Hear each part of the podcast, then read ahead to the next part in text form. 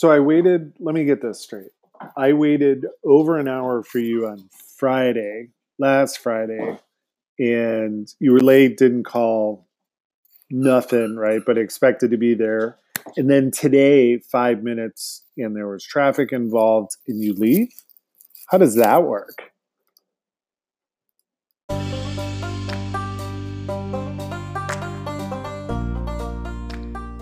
So here's the big question How are stepdad professionals like us who haven't shortcutted our home and work life and are putting in the time and effort to be successful at both?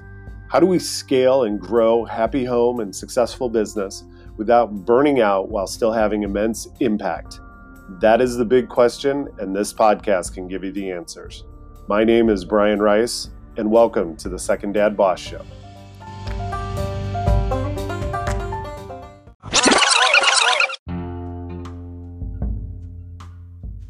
You know, customer service is always one of those things. Like being in the service industry is challenging, right? It is so tough. I mean, there's always somebody, it doesn't matter. I always say, like, you know, conventional wisdom says one plus one is two, right? But there's a whole contingent in the world that thinks and will be able to justify and tell you and support that it's actually 1.99999. And there's an equally large contingent that'll tell you it's 2.000 infinity one. And, you know, no ifs, ands, buts about it. And so, how do you how do you go through managing your day right? Because it, it's not just at work. It can be at home. It can be at the office. It can be while you're getting to and from. It's when you're dealing with anyone from being at the grocery store or having someone come to your home to do any kind of service whatever you need. And so you know like i'll give you an example. I was talking to a friend and um, stepdad was telling me that the plumber was coming over and so they were setting up time for the person to come and and um, person was supposed to come on come last Friday, and so they're supposed to come last Friday and didn't show up, didn't show up, didn't call, no time, right? That they, they oh, we'll be there after lunch. Okay, well, after lunch means a certain time, and so um, you know nobody came, and and late, late, like six, seven o'clock, someone from the office there called and said, oh yeah, no, we'll we'll be there Monday. When's the time that will be most convenient for you? So the person gave them 10 to 12, and okay, so be it. So then Monday morning rolls around, and stepdad had some things he was working on and um, got held up in traffic. So he was going to be about five minutes late, maybe 10 minutes late getting home. And so, five minutes of uh, when he was supposed to be home, the, the service uh, repair person called and said, Hey, I'm outside. Are you home?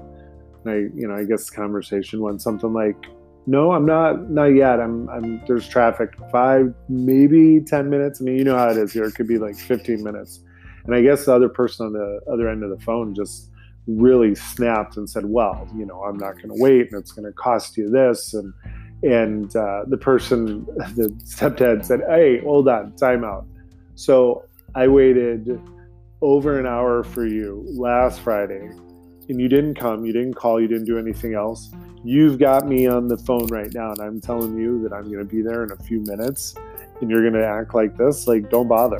And it was one of those things where it was he was telling me this story and I was just like, wow, that's powerful, you know, because it's quite often we get in the zone of everyone that's in the, you know, and who knows, maybe the service guy's having a bad day. It was a Monday morning and you know their their business is doing poorly whatever it is you can make up the story to fit their situation but you know at the end of the day it comes down to having empathy for whatever the situation is and then also building that in like if you haven't built in five ten minute adjustments throughout your day right i mean is from that story we could see that last week there was an hour plus, if not several hours, that were adjusted because of whatever reasons. And so, how do you how do you navigate through all that? And I think you know it's really important. So just to have a level of empathy and understand that um, sometimes clockwork precision. Uh, it's not happening the way you want it. Things will get done, but you just got to roll with it, right?